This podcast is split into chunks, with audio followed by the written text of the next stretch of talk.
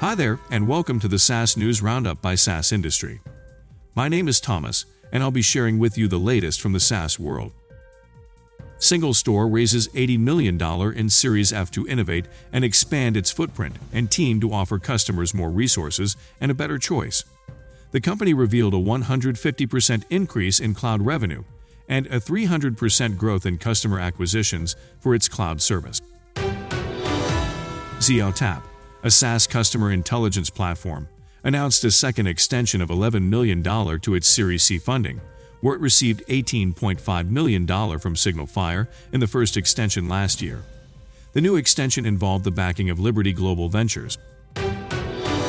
MyCOI raised $5 million in debt financing from SaaS Capital, a provider of growth debt for B2B SaaS companies.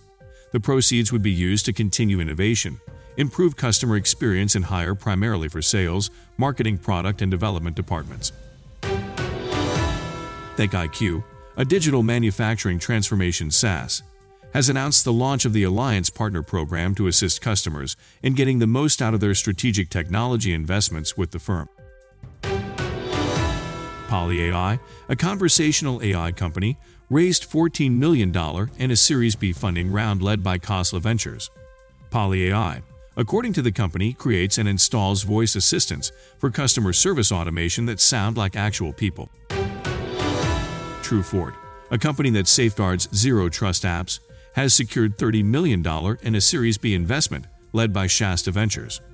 The funds will be used to improve company-wide recruiting, go-to-market operations, and a variety of R&D projects. Duda, a professional web development platform for SaaS enterprises and digital agencies, has acquired Snipcart. Duda intends to put a lot of money into expanding the team and improving the basic Snipcart platform's capabilities and features. To further its vision for hybrid work environments, Google announced a series of innovations in the Google Workspace to help employees collaborate equally regardless of location, device preferences, role, or language, a press release from Google said. The updates on the G Suite include a rollout of spaces in the Google Chat for all users, in addition to new meeting enhancements and conferencing hardware for organizations to bridge the gap while navigating hybrid work environments.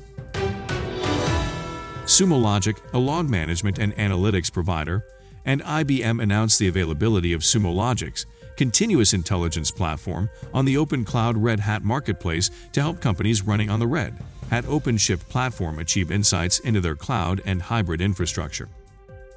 That's it from us here at the SaaS industry. Join us tomorrow at the same place, same time, to get the latest from the SaaS world all in one place.